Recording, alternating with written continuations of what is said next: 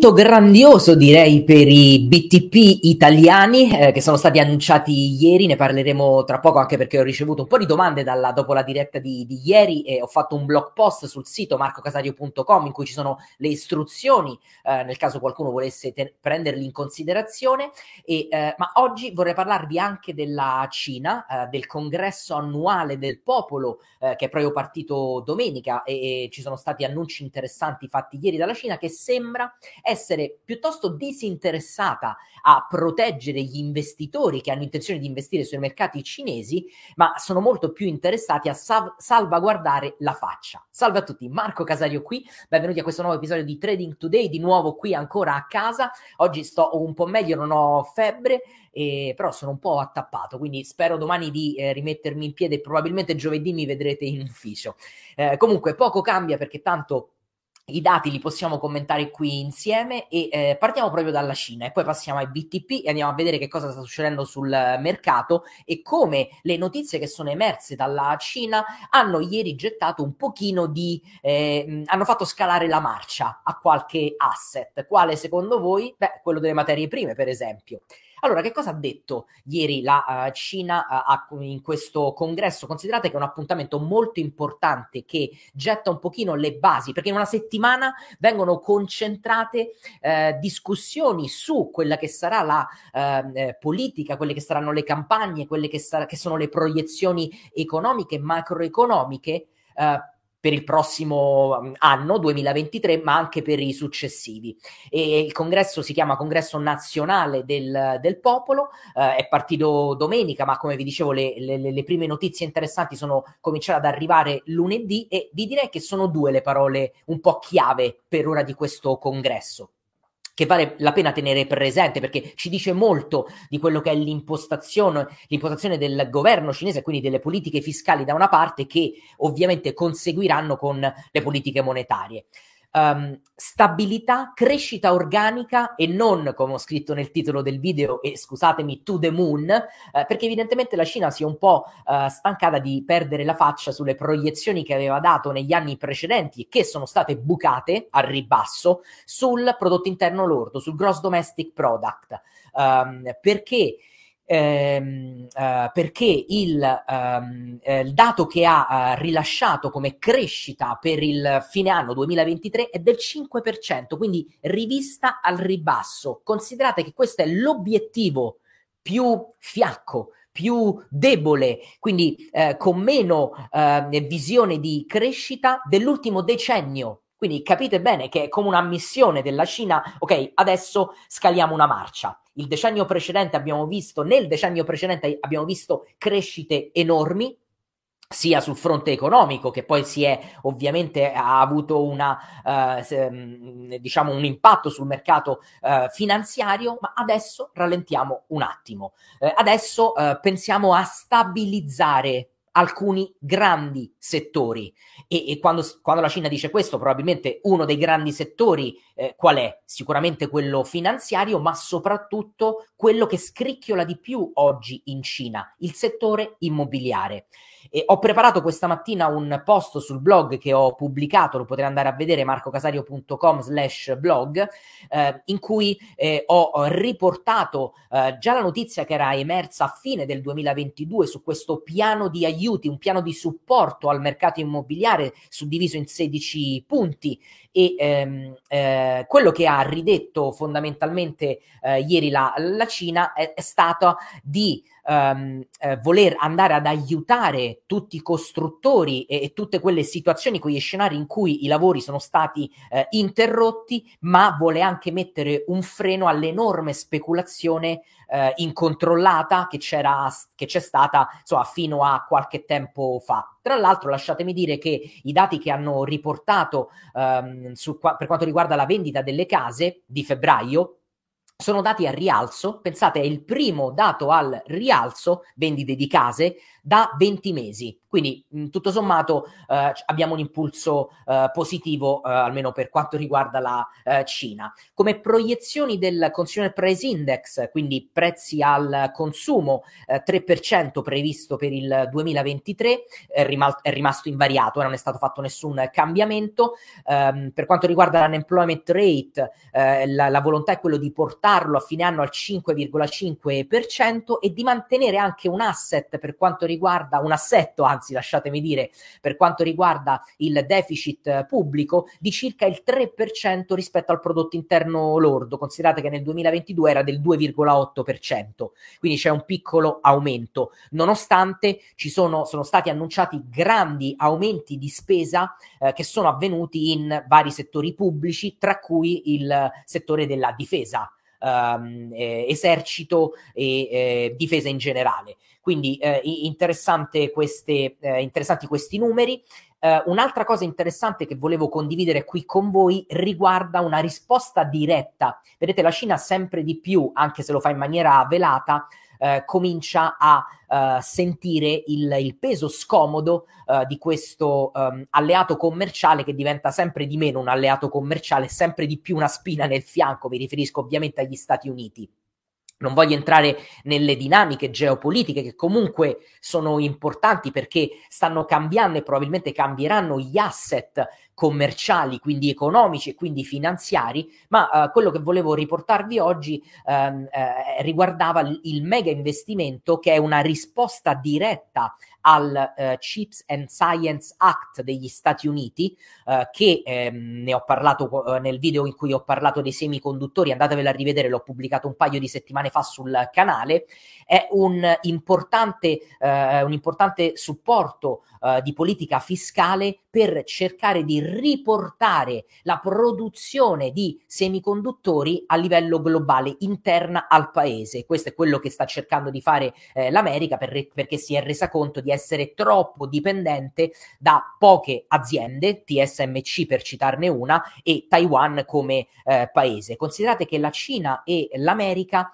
ehm, contribuiscono eh, alla stessa percentuale di produzione eh, nel settore dei microchip, circa il 10% della produzione totale, quindi tra America e ehm, Stati Uniti fanno circa un 20%, la stragrande maggioranza di quello che eh, resta, non è l'80%, ma è una cifra eh, estremamente alta, se lo fa eh, la sola Taiwan, che eh, in tempi non sospetti andò all in come eh, investimenti eh, economici sul settore dei microchip, quando poi fece rientrare da General Electric, se non sbaglio, eh, il, quello che poi fu, fu il fondatore della eh, Taiwan Semiconductor ehm, Company e che si portò dietro il know-how eh, non solo tecnico e tecnologico dagli Stati Uniti, ma soprattutto il know-how manageriale che sicuramente all'epoca mancava per la creazione di un'azienda poi così grande. Fatto sta che la Cina, torniamo un secondo sui, uh, sul nostro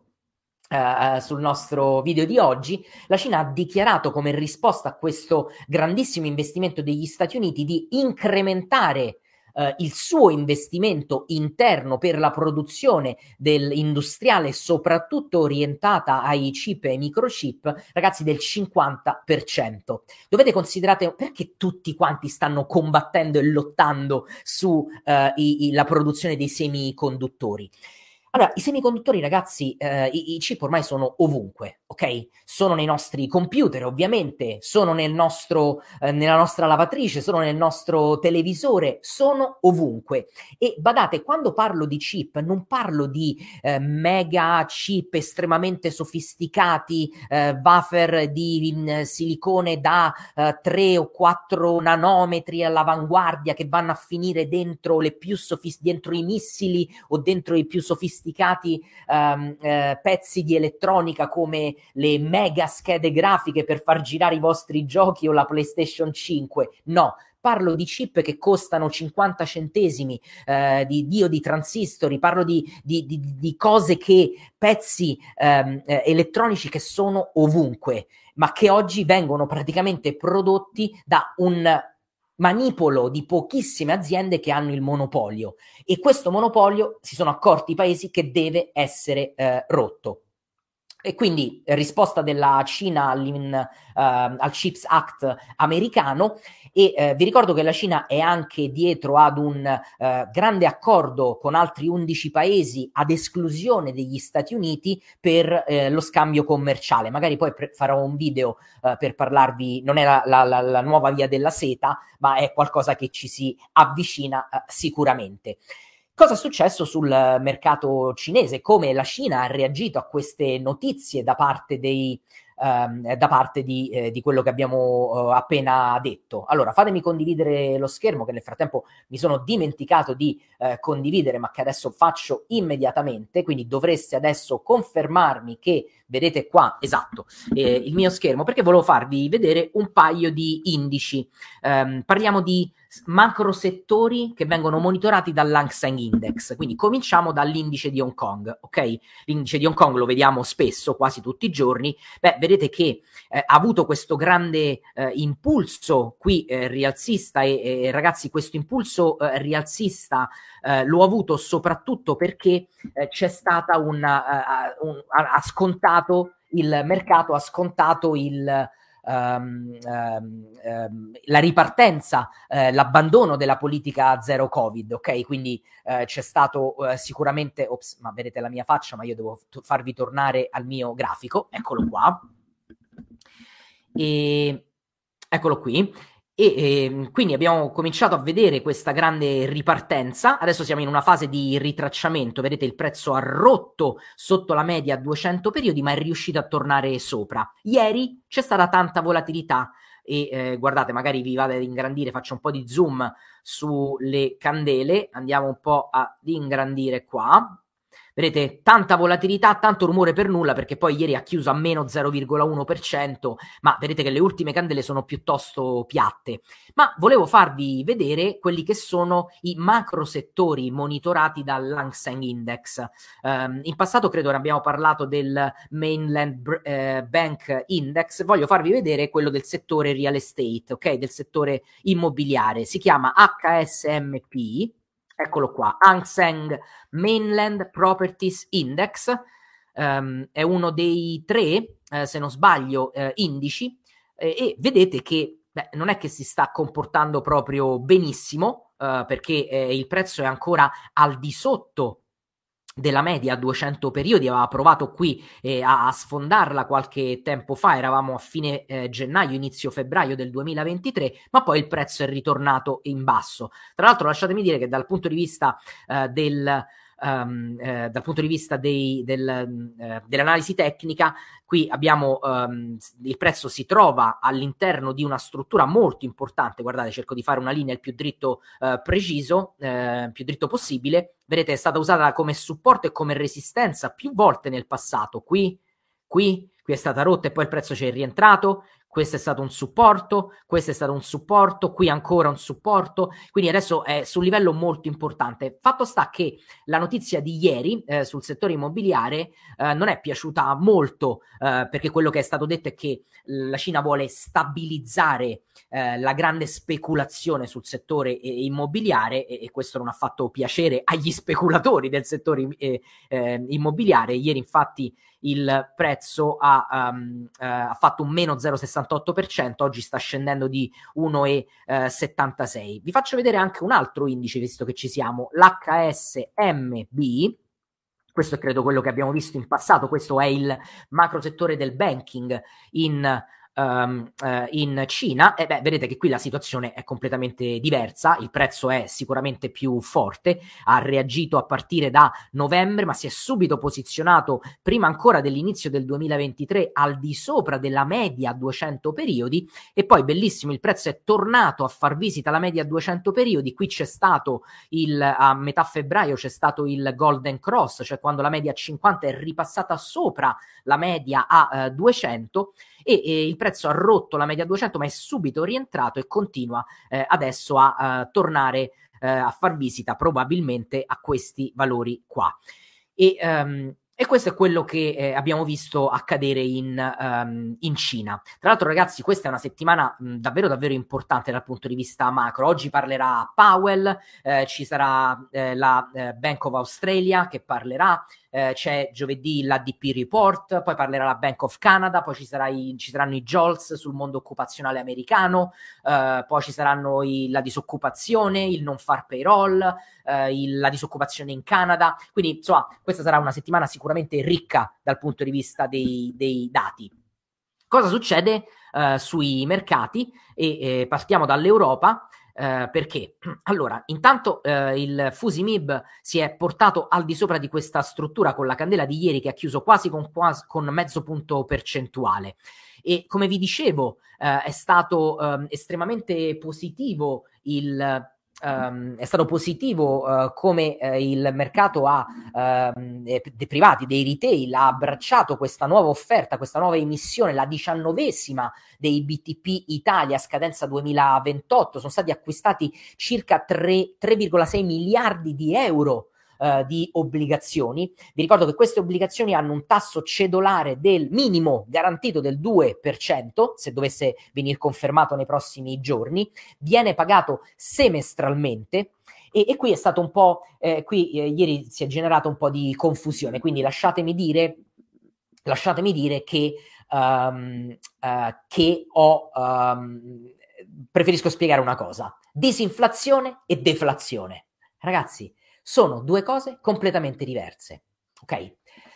Allora, la disinflazione è solo quel meccanismo matematico che vede un rallentamento dei dati dell'inflazione. Quindi, dato dell'inflazione di gennaio, dico un numero, 10%, dato dell'inflazione di febbraio 9,8%, qual è il differenziale? Meno 0,2% tra i due mesi? Questa è disinflazione. Quindi per questo stiamo dicendo in questo periodo che ci troviamo in un uh, momento disinflazionistico. Ma attenzione, la disinflazione non è un ciclo economico, la disinflazione non è un regime economico. E qui è, è, è, la, è, la, prima precisazione, perché molti confondono disinflazione con deflazione. No, assolutamente no. Per deflazione si, intendono, si possono voler intendere in economia due cose. Uno, deflazione vuol dire inflazione negativa. Considerate che inflazione negativa è qualcosa che in Italia dal 1950 si è verificata 3, 4, no, forse nemmeno tre volte in Italia abbiamo avuto uh, deflazione. Deflazione, vi ripeto, vuol dire inflazione che va in territorio negativo. Guardate, ve lo faccio vedere, così penso che come al solito un grafico è la, è la cosa più chiara per tutti. Questo è il grafico che mi sono salvato per, per eh, voi, eh, per spiegare quello che ieri non era stato chiaro. Questa è l'inflazione media annua in Italia dal 56 al 2022. Guardate, vi sottolineo tutte le volte che siamo andati in deflazione in Italia. Una, due, tre. Tre volte, ragazzi. Tre volte siamo andati in deflazione. Quindi capite che la deflazione è un contesto estremamente eh, raro uh, dal punto di vista, dal punto di vista del, de, del suo accadimento. La, la seconda, ehm, eh, il secondo significato di deflazione riguarda il regime economico, quindi lo scenario macroeconomico in cui ci troviamo. Deflazione, ehm, tra le altre cose, vuol dire ehm, defra- deflazione, tra le altre cose, vuol dire che ehm, scende la, ehm, eh, l- l- rallenta l'inflazione, quindi deflazione come regime economico vuol dire che siamo in disinflazione, ma non c'è crescita economica. Quindi rallenta anche la crescita economica. Ok? Avete capito adesso, no? E ehm, quindi molti mi chiedevano, cavolo Marco, ma ieri quindi uh, quando sono stati dichiarati, um, uh, quando um, eh, siamo in un regime, di, in un regime, in un contesto disinflazionistico, l'inflazione sta uh, scendendo, ehm, che cosa vuol dire per il, il, calcolo delle cedole? Ok? Allora, andiamo a, andiamo a vederlo, anche qui con, con un esempio, ok? allora, eh, prima devo farvi capire un paio di cose. Eh, ho visto che non vedete le, i miei disegni a schermo e allora non vi preoccupate, li vado a, eh, vado a usare questo strumento. BTP Italia, ok? Ultima emissione. Abbiamo detto cedola minima del 2% e cedola minima del 2% viene eh, pagata semestralmente, semestrale, quindi che cosa vuol dire? Vuol dire che viene pagata un per cento, la prossima viene pagata a settembre per questa, per questa emissione e poi successivamente un altro 1%. Ora immaginate che a settembre, a settembre abbiamo l'inflazione, e, e, qui c'è il secondo errore, perché molti pensano, ah Marco, ma quindi l'inflazione che eh, viene calcolata per la cedola è quella che esce eh, sull'Istat quando ci fai vedere il Consumer Price Index, i prezzi al consumo, quindi vuol dire che qua eh, l'inflazione che eh, stiamo eh, vedendo in, in, Italia, year over year, eh, aspettate che ve lo dico, è 9,2%? No, ragazzi, ehm, l'indice dei prezzi utilizzato per la rivalutazione, e questo è importante che venga capito, eh, che, eh, è il FOI. Ok, FOI lo potete andare a vedere sull'Istat. Fondamentalmente FOI sta per i prezzi al consumo di famiglie, operai, impiegati, ok? Con esclusione dei tabacchi, quindi ex tabacchi. Questa è l'inflazione che viene utilizzata. Considerate che l'indicizzazione avviene con un ritardo di due mesi, quindi questo va tenuto in considerazione. Comunque, immaginiamo che a settembre abbiamo un'inflazione uh, che si attesta al, uh, non so, 4%, ok? Quindi vuol dire che ci verrà pagata una cedola che sarà uguale all'1%. Perché l'1% Marco se ci hai detto che è del 2%? Perché è semestrale, quindi viene pagato l'1% il primo semestre e l'1% il secondo semestre, quindi 1 più il 4%. Quindi a settembre si prenderà il 5%. Immaginate che alla prossima, al prossimo, alla prossima scadenza, semestre successivo, Um, se abbiamo l'inflazione al 2%, al 3%, sarà 1 più, no meno, scusate, più 3%. E quindi questo è uguale al 4%. Questo è il calcolo che eh, dovete fare per eh, capire. Eh, poi ovviamente eh, per il eh, ci sono i coefficienti di indicizzazione, ragazzi, che potete sì calcolare, non è una formula matematica che eh, non è difficile, ma vi eh, potete andare sul link e poi magari lo sa che faccio questo link ve lo mando sul canale Telegram, ok? Perché qua vengono calcolati direttamente dal Dipartimento del Tesoro i coefficienti di indicizzazione, ok? Vi ricordo anche che la tassazione eh, che c'è su, um, eh, sulle rendite eh, dei BTP Italia è del 12,5%. In più, se eh, terrete fino alla scadenza, eh, quindi 14 marzo del 2028, il, l'obbligazione che potete rivendere in qualsiasi momento, ehm, vi viene riconosciuto un premio dell'8 per 1000, ok? E, e questa è un'altra uh, considerazione che vale la pena um, eh, dare. Eh, questo link allora ve lo mando su Telegram, non vi preoccupate.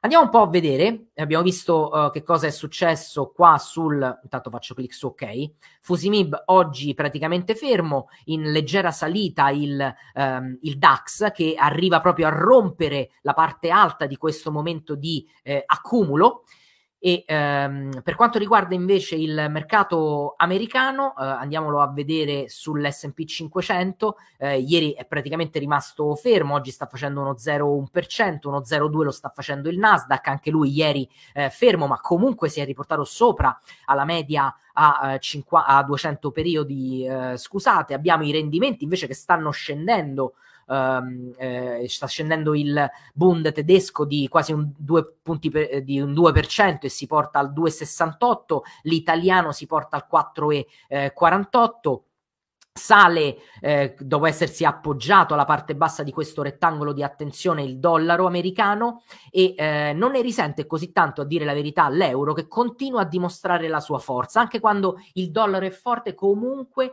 eh, l'euro eh, riesce a ehm, riesce a, um, um, a, rimanere in piedi. Infatti, eh, non a caso, qua l'indicatore che vedete qui sotto eh, eh, ci dice che attualmente le due valute eh, più forti sono l'euro, che è più forte del dollaro americano, e le valute più deboli sono il dollaro australiano, che oggi è ancora più debole di ieri, e poi lo yen. Quindi, se vado a mettere AUD USD, anzi andiamo a mettere euro.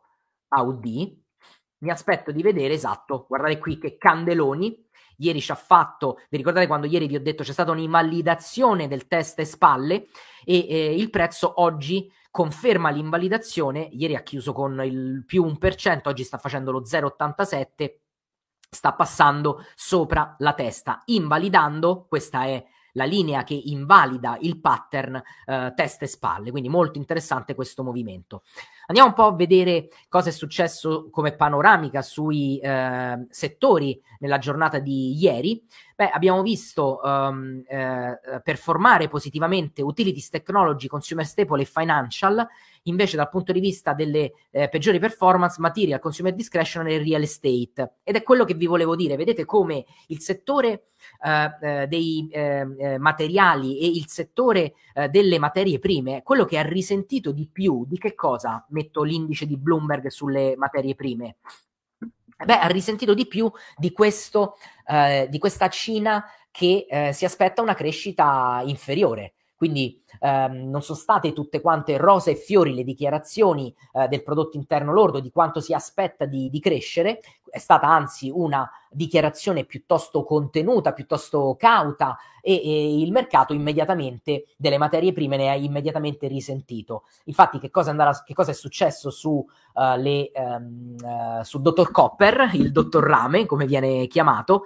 Eccolo qua, andiamo a vedere HG, eh, oggi sta facendo il meno 1,30%, quindi eh, scende sotto la media a 50 periodi. Il petrolio eh, oggi sta facendo meno 0,56, il natural gas ragazzi oggi rimbalza un pochino, ma ieri ha fatto una candela dal meno 14,52%